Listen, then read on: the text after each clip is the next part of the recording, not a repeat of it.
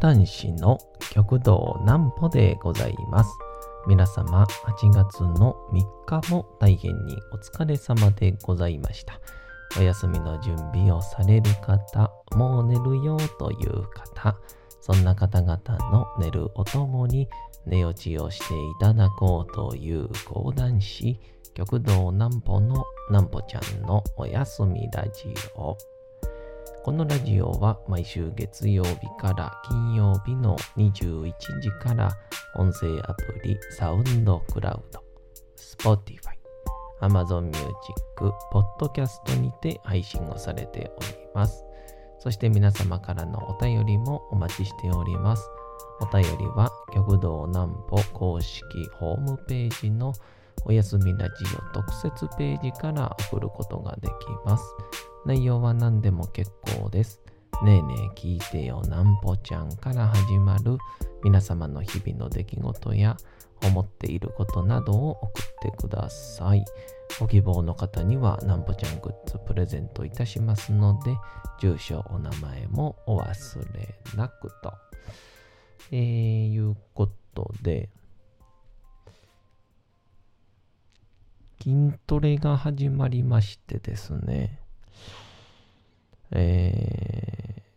ー、エニタイムっていう、まあ皆様ご存知やとは思うんですけど、あのーもう今の時代は、いういわゆるトレーニングジムって言うんですか？もう変わったんですね。えー、まあ、つい前に、ちょっと僕、プールに通ったこともあったんですけど、まあ、そのプールに行った時との、なんて言うんでしょう。差というか、ちょっと圧倒的な時代の差を感じました。そんな話です。まずはこちらのコーナーから。なんぽちゃんの明日は何の日？さて、明日が、えー8月の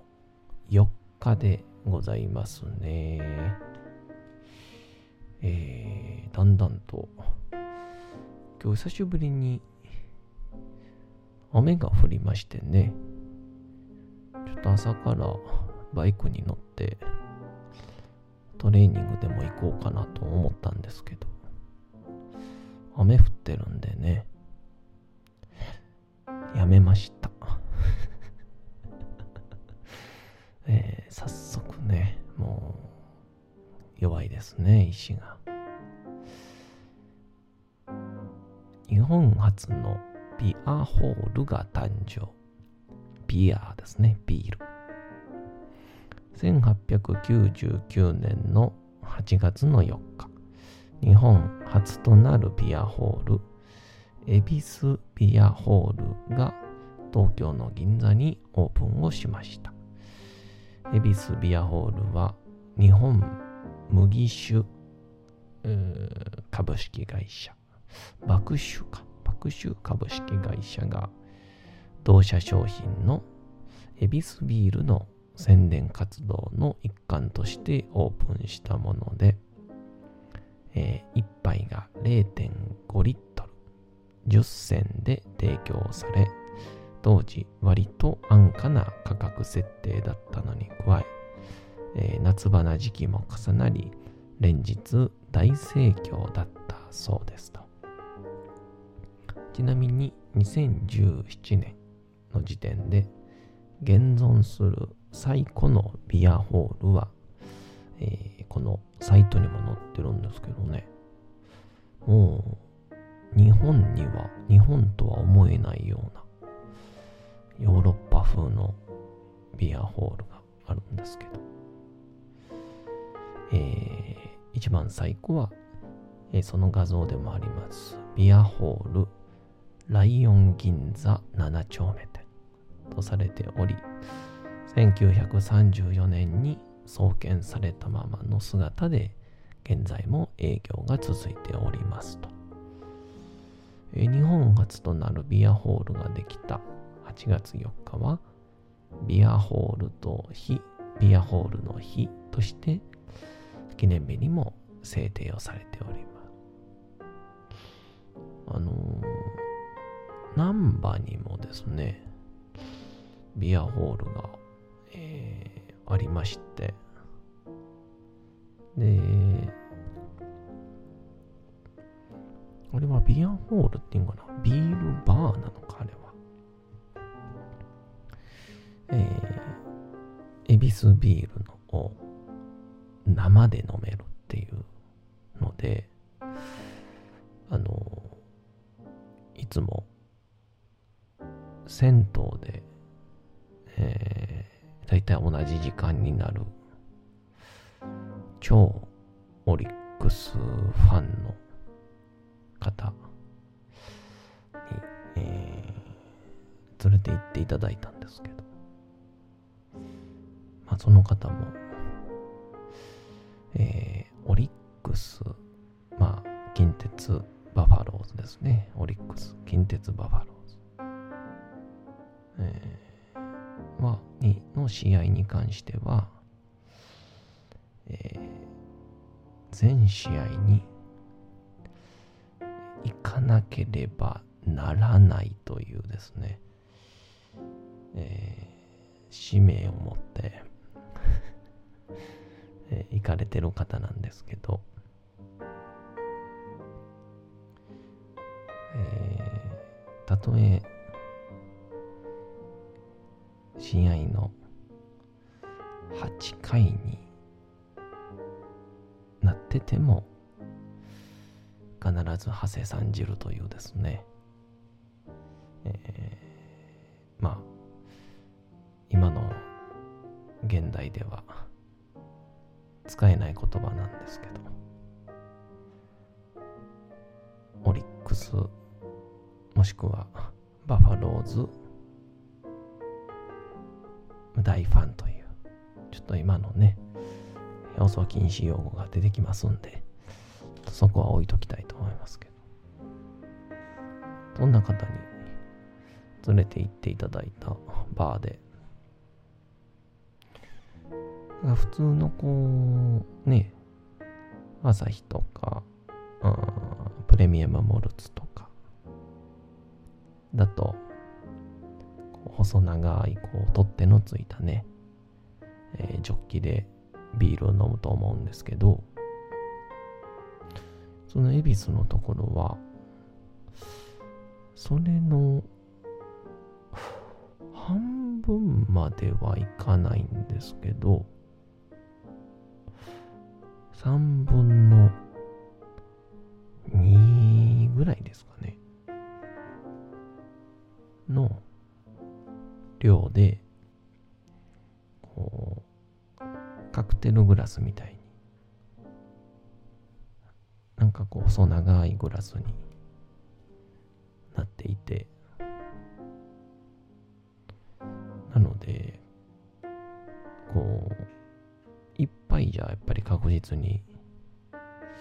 物足りない量なんですね。かっていうと、その、普通にビール、エビスビールの、大体種類が、うん、8種類か7種類あるんですよ。普通のやつと、あとは、黒ビール、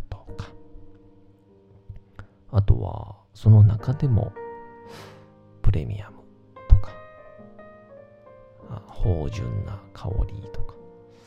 なんかいろいろクラシックとか、あって、それが8種類に加えて、えっと、その、ビール、あれはカクテル、ビール割り？なんていうのかな？例えば、あの、ビールをね、あの、レモン炭酸とかで割ったりとか、あとは、ちょっとこう、キウイというあのフルーツのね、キウイで、のジュースで割ったりとか、っていうような、もう完全にフルーティーな方の、少しアルコール度も薄まるんで低めなんですけど、そういうビールがまだ8種類ぐらいあって、全部でね、16種類ぐらいあるんですけど、がもう、なんて言うんでしょう。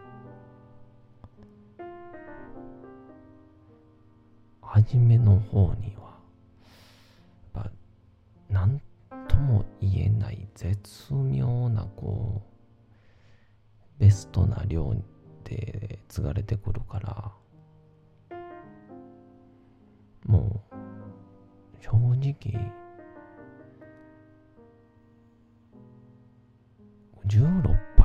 ちゃうかなって思わせてくるんですよ。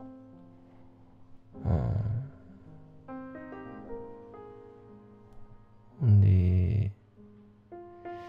16杯いけるかなと思った7杯目ぐらいに、膝にガクッとくるっていう、そんなビールバー、ぜひ皆さん行ってみてください。気づいたら、もう12分経ってますね。えー、ジムの話なんですけど、えー、もう僕のイメージのジムって、こう、エントランス通って、まあ、受付通って、で、ロッカールームがあって、で、ロッカールームで、なんか、常連さんかなっていう方々の視線をくぐり抜けながら、初めの方、全然ルールがわからなくて、なんかそれが億劫だから、いつの間にかやめちゃう人もいるみたいな、えーそういうような。で、中に入ったら、そういう機材が並んでて、で、終わったら、シャワー室があってみたいな、えーそういうような、昔はイメージ。僕の前行ってた市民プールも、そんな感じだったんですけど、やっぱり今、都心とかに、こう、ジムを作ろうとすると、いわゆる、平面、土地の広さ的に、えーロッカールームを作ったりとか、あとは、シャワールームを作ったりとか、わざわざ一個一個を作ると、土地が足りないんでしょうね。っていうので、あのもう、まず玄関24時間使えるんで、その自分の、なんて言うんでしょう。カードキーのチップみたいなの持ってて、それでこう、中に入って、で、中に入ったら、もう土足のまま、機材を使えるんですよ。で、機材を使って、で、なくて、棚があるんですけど、その棚にポーンと荷物置いて筋トレ始めるっていう。でえー、僕まあたまたま僕が行ったとこはそうらしいんですけどフロアがね3つあるんですよね。3階建てなんですよ。で2階に行ったらえー、なんかいろんな機材があって。で3階に行ったら3階の機材があって。で奥の方にトイレがあるんですけどトイレの隣がめちゃくちゃ小さなシャワールームっていう。いやすごいなと思って。ねえ僕のイメージはあのなんかこう敷居だけがあってカーテンシャーって閉めて足元だけ見えるみたいな。そんな感じのシャワーのイメージなんですけど。もう全然あの普通の一般家庭の、脱衣所と風呂場がそこにあるみたいな。なイメージで。いや素晴らしかったですね。あこんな都心にこんなスペースでジムが作れちゃうんだっていう。で、別に昼間にしかスタッフはいないんで、昼の11時から夜の8時以外はもうほぼ無人っていう。もう、なんて言うんでしょう。その、まあ、無人っていうところを除けば、あのー、もう、ツタヤとか、図書館みたいな感じで、本の代わりに筋トレの器具が置いてるみたいな、えー、そんなイメージでしたね。うん。あ、これが新しいスタイルなんだと思ってね。まあ、なんで、別にあの、ムキムキマッチョになる気はないんですけど、ちょっとやっぱあの、まあ、姿勢が悪かったりね、なんかこう、体力が確実に落ちてきている気がするので、ちょっと体の動きにキレを出すためにですね、えー、筋トレでもしようじゃないかということで、ちょっと先輩にポイントだけ教えてもらって、今、通っている状況です。私はこんな鍛え方してますよ、みたいなのがあれば、もしよければ皆さん、えー、お便りで教えていただけたらと思います。まあそんなこんなで、この2、3ヶ月、半年、なんぽちゃんの体がどうなっていくか、こうご期待というわけでございまして、お次のコーナー行きましょう。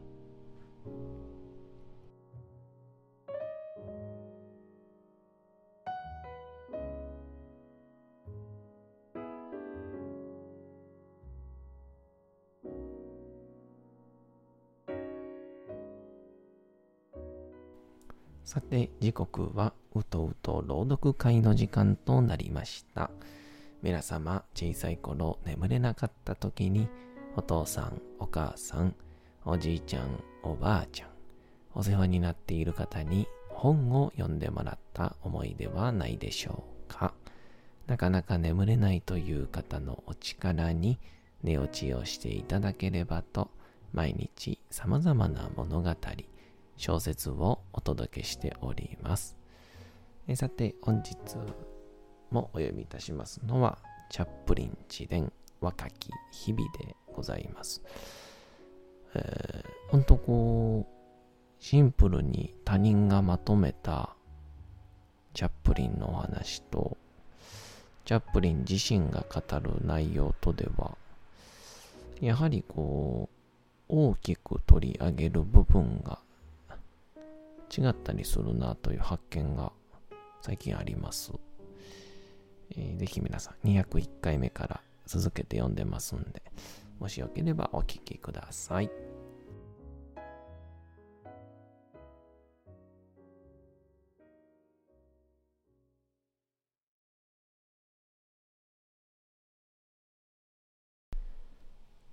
チャップリン自伝若き日々夕闇が訪れてもランプに火を灯すその時に中断しただけで母の読み聞かせは続きイエスが辞める人たちの心に信仰心を目覚めさせたことについて語ったイエスの服の裾に触っただけで病が癒されたという一節だ。イエスに対する再主張とパリサイ人の憎しみや嫉妬についても触れ、捕らえられてポンテオ・ピラトの前に引き出されたイエスが静かに威厳を保ったこと、そしてピラトが自分には罪がないことを示すために手を洗って、我は彼に罪あるを見ずと言ったこと。母はこれを芝一家たっぷりに演じてみせた。さらにはイエスがいかに服を剥ぎ取られ、鞭打たれ、茨の冠を頭にかぶせられ、唾を吐かれ、ユダヤ人の王安かれと、あざけられたかについても聞かせてくれた。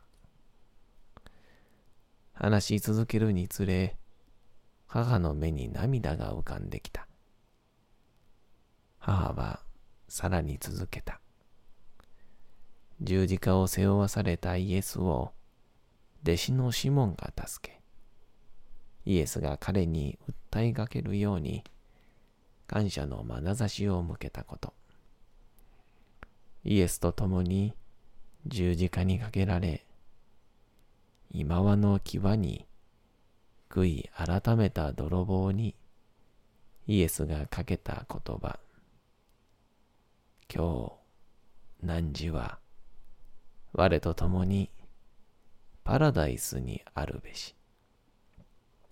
十字架の上から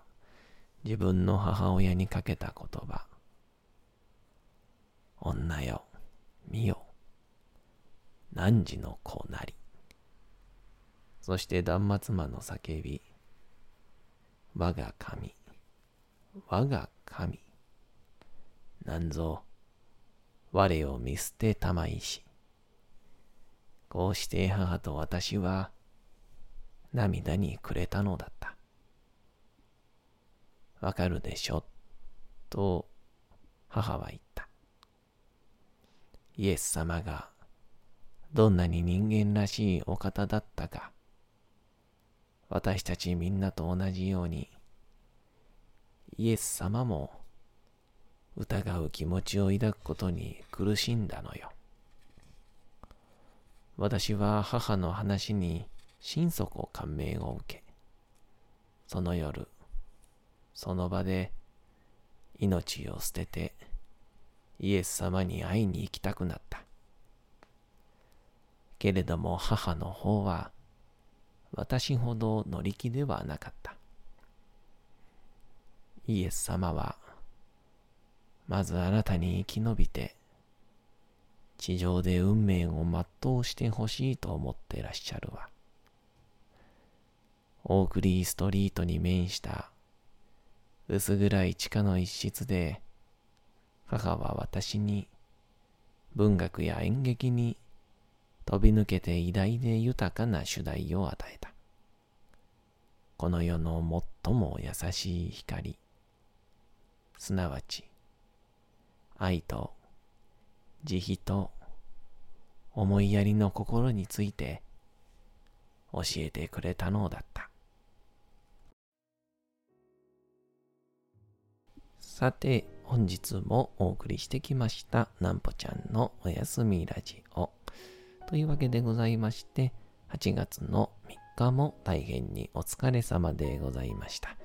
明日も皆さん、街のどこかでともどもに頑張って夜にまたお会いをいたしましょ